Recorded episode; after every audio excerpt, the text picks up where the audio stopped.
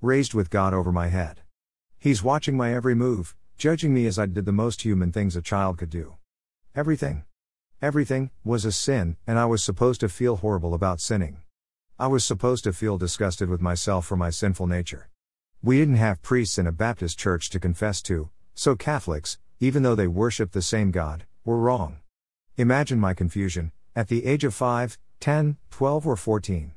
I grew up with what I was taught, an angry and vengeful, nasty and spiteful God.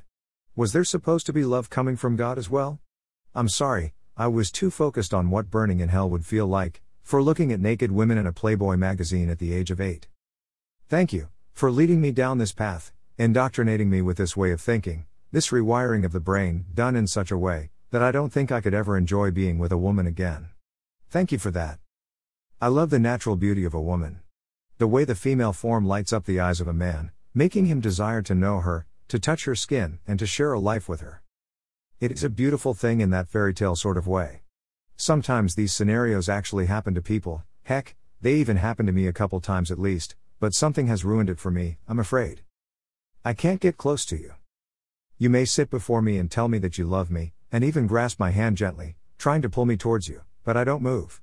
I'm paralyzed with apprehension and fear. You don't know me.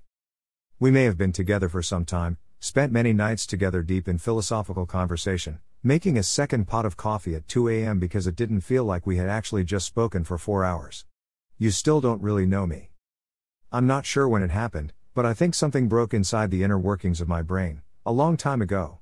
I don't think I'm capable of being close to anyone ever again. I want it so badly, and yet I feel myself pulling away when you try to hold me.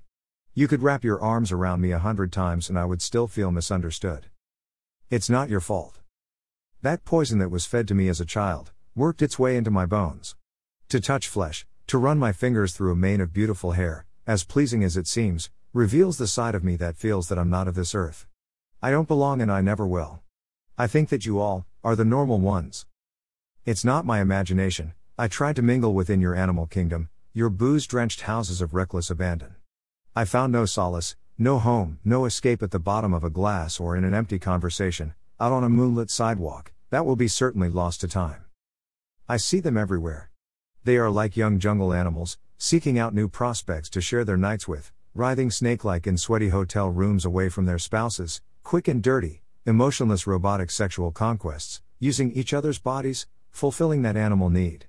Shared body fluids in their mouths, their clothes, their faces. The sweaty smell of sin washes clean with soap and water, as if it never happened. A quick peck on the mouth and they will never speak again. Thanks for the memories? There will be no memories.